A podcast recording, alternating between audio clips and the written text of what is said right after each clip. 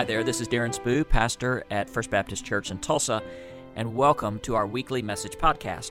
We would invite you to join us in person Sunday morning at 8:30 and 11 o'clock in downtown Tulsa, or check out our webpage at tulsafbc.org. God bless you, and have a great week.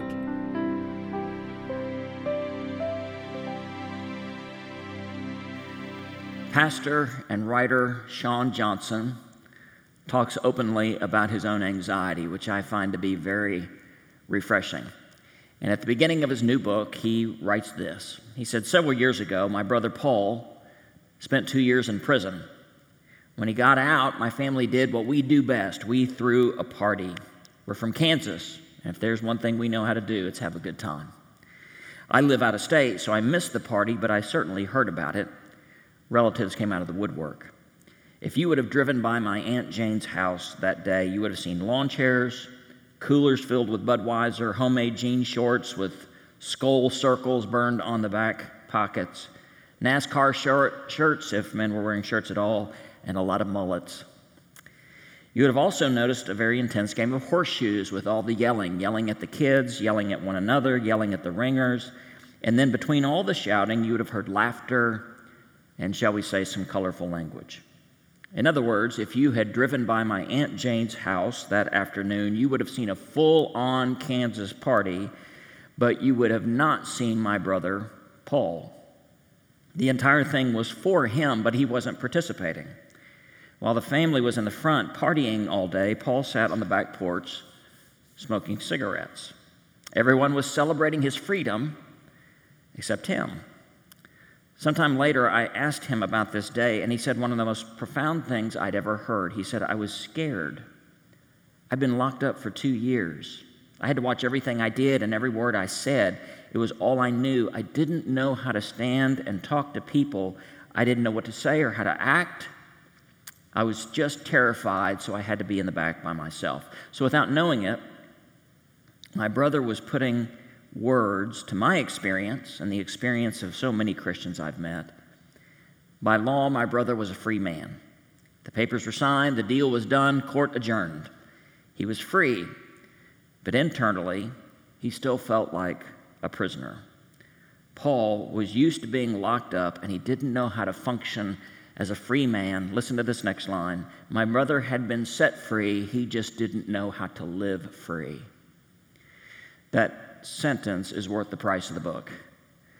My brother had been set free, but he didn't know how to live free. So, as Christians, as followers of Jesus, we believe that we have been set free from so many things.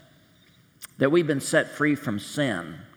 It's not that we don't sin anymore, but it's that we don't have to sin anymore. We have been set free from sin, but it seems, though, that we're not living free because we still live under stress. We've been set free from death. Like the theologian who said we don't believe in life after death, we believe in life instead of death. We have been set free from death, but we still don't know how to live free from depression. We have been set free for eternity. Eternity and God is ours. As long as we want to live and as close to Him as we want to be, we may have that, but it seems that we still don't know how to live free from this thing called anxiety. Thus, this teaching series this summer, we're here at the halfway point. The reason for this is to understand we've been set free to face those facts and then to be transformed by the truth that we can live free. And to see so many people wrestling with anxiety in the scripture, it resonates and it's refreshing. So he started with Moses a couple of weeks ago, and, and since Moses now, and the person we're going to look at today, Jeremiah, 800 years has passed. Okay, now a lot has happened in that 800 years, and I'm kind of setting up, we're about to read in Jeremiah 20 here in just a moment. 800 years had passed. Uh, Joshua had led the Israelites into the promised land. Uh, David, the first king, had established the capital in Jerusalem. Solomon had, had built um, a temple there in Jerusalem. So the people had a land, a capital, a temple, and with it came this mindset that God has to protect his people. God is always going to watch out for us no matter what we do. He's got to protect the land and the capital and the temple. And the Israelites didn't understand. that it wasn't about just the land, it wasn't about a capital city, it wasn't about a temple, it was about God's people acting like God's people. So the mentality, the majority mentality that day was mega, to make Israel great again, and God's always going to protect us. Then comes along a little prophet by the name of Jeremiah. In chapter 1, Jeremiah says, God, how am I going to do this? I'm only a child. God says, Don't say you're only a child. You go to who I send you to, and you say what I tell you to say. So Jeremiah is the unpatriotic prophet of the Older Testament because he questions this idea that God always has to protect his people from any harm whatsoever. So I'm going to pick up and read. Uh, before we get to Jeremiah's words, I want to give a little bit of the situation. This is in uh, Jeremiah chapter 20, in verse 1. It says, The priest Pashur, son of Immer, the official in charge of the temple of the Lord, he was kind of in charge of, of keeping order in the temple courts. He heard Jeremiah the prophet saying all these things, giving his patriotic prophecies that because of the people's disobedience, Babylon was going to come in and occupy the land, destroy the city, demolish the temple. All that was going to happen, and he didn't like that. He had Jeremiah the prophet beaten and put in stocks, and the stocks were not just there to restrain him, they were meant to torture him. The next day, Pashur released him from stocks, and Jeremiah said to him, the Lord's name for you is not Pashur. Might have been the name your parents gave to you, but the Lord's name for you is Magor Misabib. Just a personal note. Studied Jeremiah quite a bit in seminary, and, and uh, evidently that, that word, Magor Misabib, somehow stuck in my subconscious. So years later, when we had our first son, his name is Caleb, I give nonsense nicknames to all my kids. And so one day I just started calling him uh, Caleb Misabib. Don't know why. And then another day later on, I was reading back through there and I go, oh, that's where that word came from. So it was perfect because he was a toddler at that time. So toddler terror was kind of his nickname during those days. The Lord's name for you is Magor Misabib, terror on every side. For this is what the Lord says I will make you a terror to yourself and to your friends, and with your own eyes you will see them fall by the sword of their enemies. I will give all of Judah into the hands of the king of Babylon, who will carry them away to Babylon and put them to the sword. I will deliver all the wealth of this city into the hands of their enemies, all its products, valuables, treasures of the kings of Judah. They will take it away as plunder and carry it off to Babylon. And you, Pashur, you, Magor Misabib, and all who live in your house will go into exile in Babylon. This is personal now. Then you will die and be buried, and you and your friends will die who have prophesied lies. So here we see Jeremiah being very bold in the face of public opinion, being very bold in the face of personal obstacles. So before we go any further, and if your Bible is like mine, it shows Jeremiah's complaint, I think it's good for us first to define what is courage courage is not the absence of anxiety. If you think that's what courage is, you're wrong because some of the most courageous people, i.e., Jeremiah, have dealt with anxiety. Courage is not the absence of anxiety. Courage is deciding something else is more important than your anxiety. And I think we need to look at all of our anxieties with a critical eye because sometimes the things we're afraid of, we don't need to be afraid of at all since 1886 until just recently. In that span of time, let's call it 150 years, just to round it off. So, in 150 years, there have been only 300 shark attacks. But I know that so many people are afraid of sharks. And by the way, of those 300 shark attacks in the last 150 years, only 100 have proved fatal. Compare that with 200 people last year who were killed by deers. Think about road accidents. So we're so afraid of sharks when we should be afraid of deer. So sometimes our fears are misleading, and sometimes our fears don't matter. There's a new fear, maybe you've heard of it nomophobia. It's a shortened of the phrase no mobile phone phobia, nomophobia. It's the fear of being without your cell phone. Half people never turn their phone off. About two thirds of people sleep with their phone by their beds every night. And people have a growing anxiety of not having your phone or your phone dying. In fact, one fifth of people surveyed said they would rather go without shoes for a week than go without their phone. That's all the signs of addiction. But you know what? Let's say you do, uh, you are without your phone. You'll survive. Some of our fears don't matter. And so, courage is not the absence of anxiety, but it is the decision that something else more important, because our anxieties may be misleading, our anxieties may not matter, something else is more important than anxiety. And so, I think that's a question to ask for you if you wrestle with anxiety. What's something more important than anxiety? Now, only you can answer that question, but what we're going to do today is say, here's what Jeremiah decided. Here are the things that were more important than his anxiety. But one more distinction I think is important to make here that, that courage is not the absence of anxiety, it's something that's more important than anxiety. The other thing I would say that's very important, and please drive this one thing in anxiety is not an identity, it is an emotion. Maybe I ought to flip that around. It would be better to say that anxiety is an emotion, not your identity. Be careful. Because so often we can say, oh, I'm an anxious person, and our anxiety becomes an identity. Anxiety is an emotion.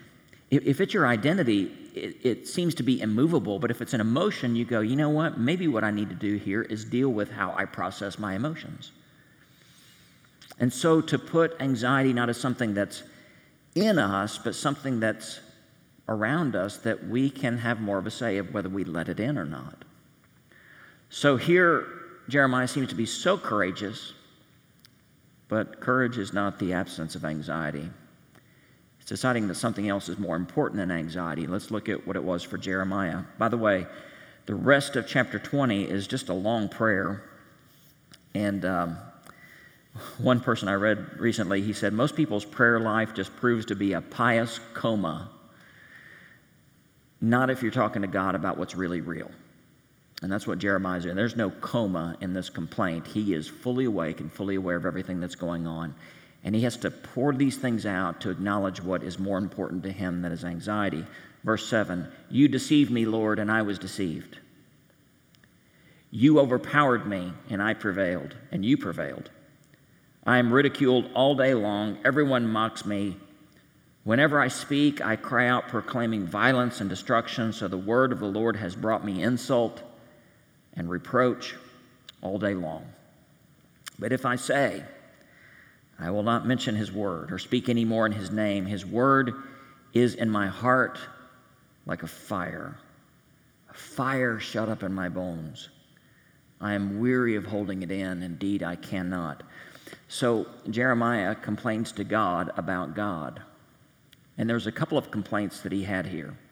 First of all, he felt deceived. So here's, here's the way a prophet's world would work a prophet would give a prophecy, and this is actually teased out in Scripture. He gives a prophecy, a prediction about the future. If that prediction comes to pass, then that prophet is given the stamp of authenticity, and we should listen to him in the future, right? This makes sense.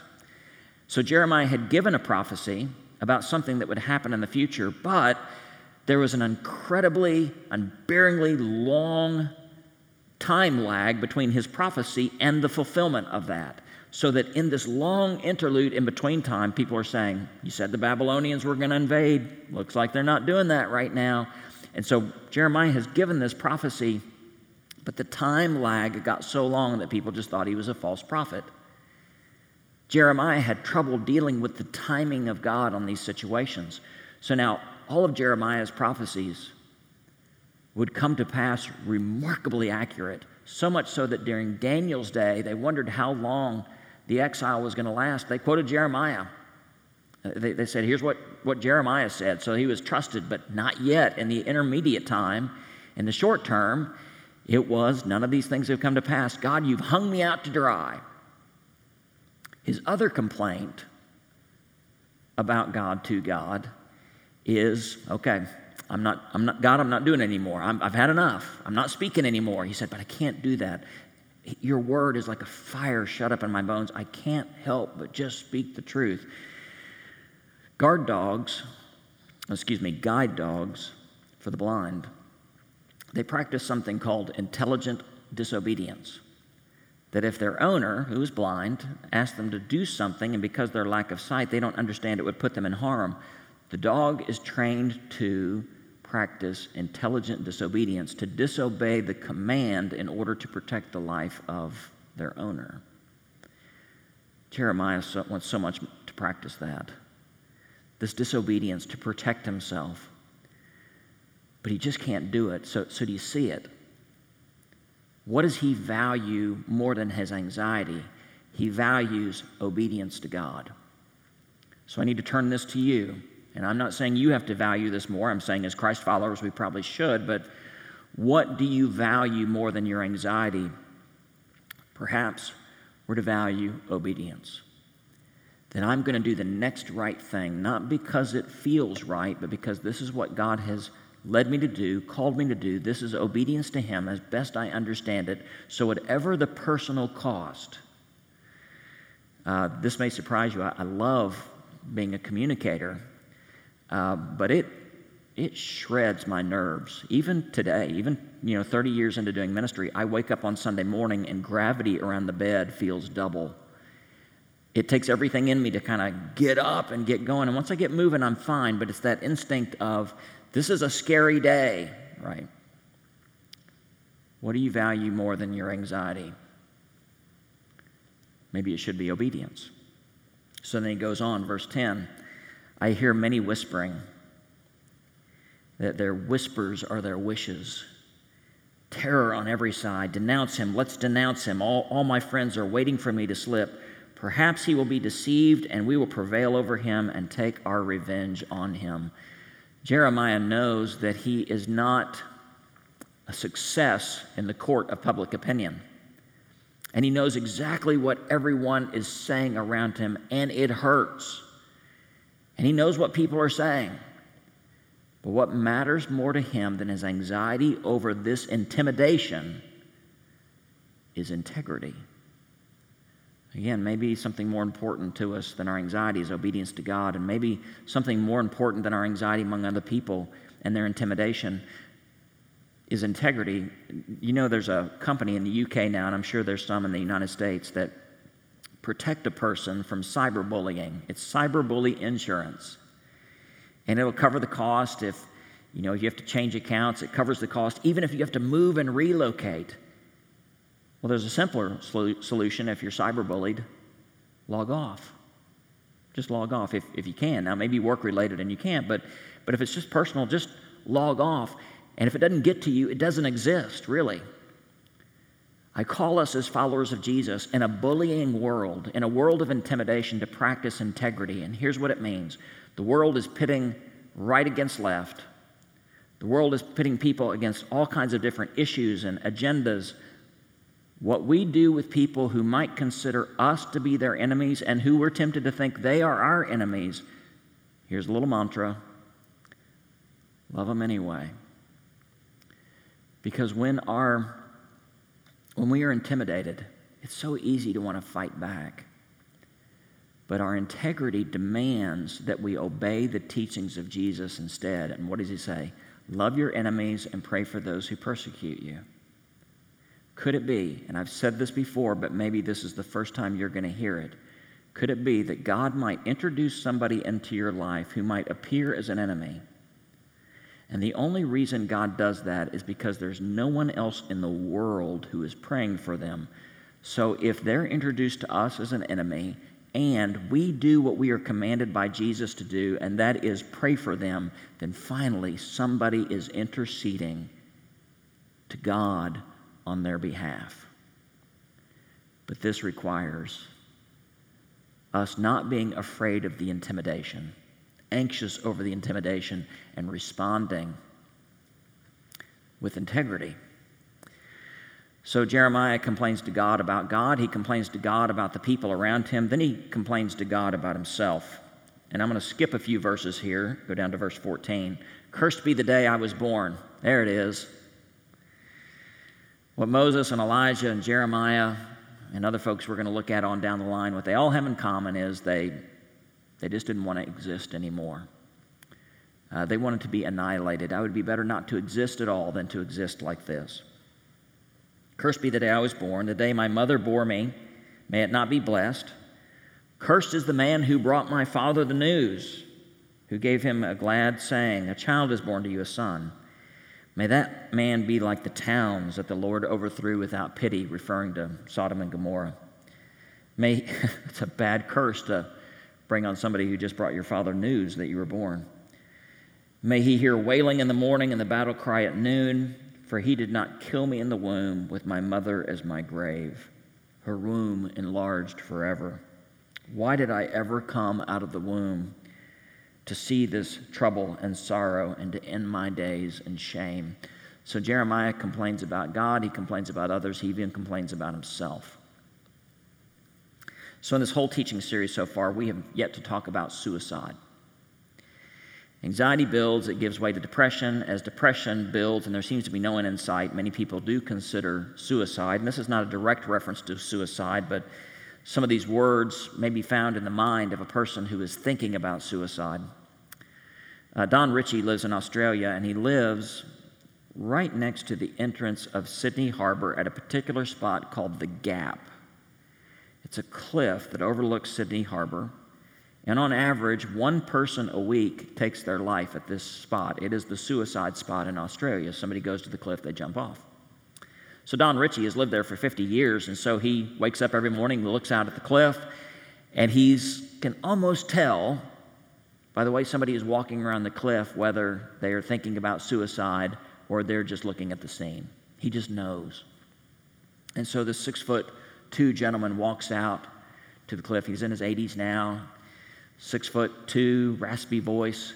He walks up behind a person and says, Listen, would you just like to come in and have tea? And Don Ritchie is credited for saving, I think at last count, about 150 lives. Can't save everyone, but those he can get there in time. He invites them in for tea and conversation, and just know, knowing someone cares changes everything. If you have or you are toying with suicide today, I would tell you that somebody cares, and they're not inviting you in for tea, they're inviting you in for a relationship. Instead of taking your life, would you consider giving your life? You're trying to do it on your own, and you've discovered that you can't.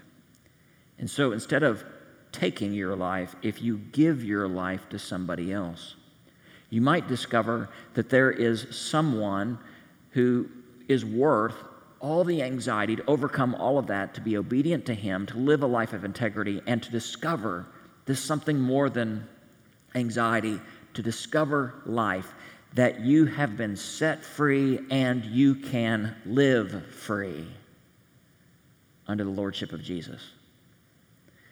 So that's where we come to battling anxiety. And in the scripture, there seems to be two great weapons, spiritual weapons, against battling anxiety. We'll come to the other one in a few weeks. It's prayer. That's a personal way of battling anxiety. And there's so many scriptures about battling anxiety in a personal time of prayer. But there's also a corporate attack on anxiety, and it's worship. So we skip part of this. Let's just go back to verse 13 because it captures the essence here in the middle of all of his complaint, sing to the Lord, give praise to the Lord. He rescues the life of the needy from the hands of the wicked. In the middle of all this concern and complaint over anxiety, Jeremiah worships. Now, what's interesting is this is the last complaint of Jeremiah in the rest of his book.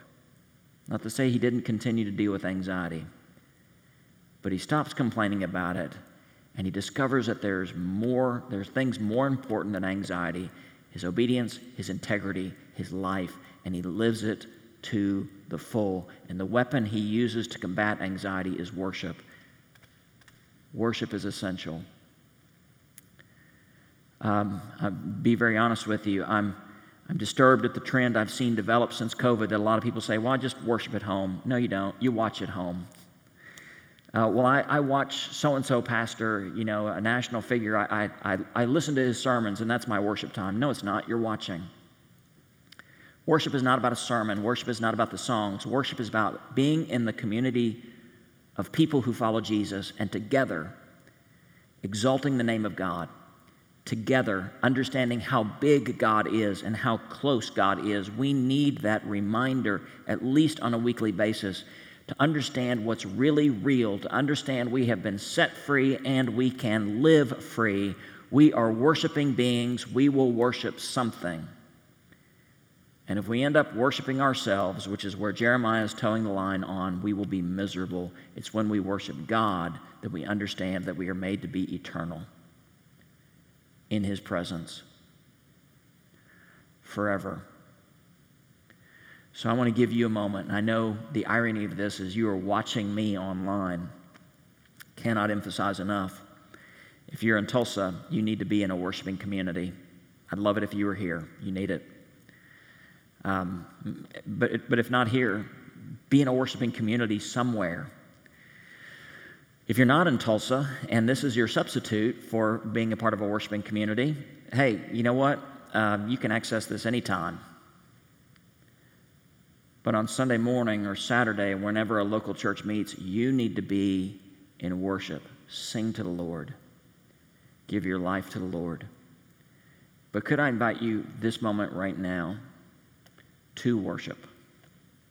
Uh, Robert Louis Stevenson wrote the story of, of people at sea. Such a bad storm, all the passengers were below deck praying, and you, you can imagine the water coming through the, the decks of the ship down to the hole below. And finally, one passenger couldn't take it anymore. He, he went up to the top, just, just opened the, the, the deck plate just enough to look out and see the captain who had lashed himself to the wheel of the boat and was steering it in the middle of the sea. And the captain made eye contact with the passenger and gave him a reassuring look. And the passenger went down below and reported to the others. He said, I've seen the face of the captain. All is well. So worship is when we see the face of our God and know that even when we face anxiety, there are some things more important than anxiety. So, would you just hear the scriptures that we have used the last three weeks and the fourth week, and let's worship through them for just a moment. Psalm 56 3. When I'm afraid, I will put my trust in you. Let that be your prayer to God right now. Psalm 27 1. The Lord is my light and my salvation. Let that be your proclamation today. You are not in darkness you're in light.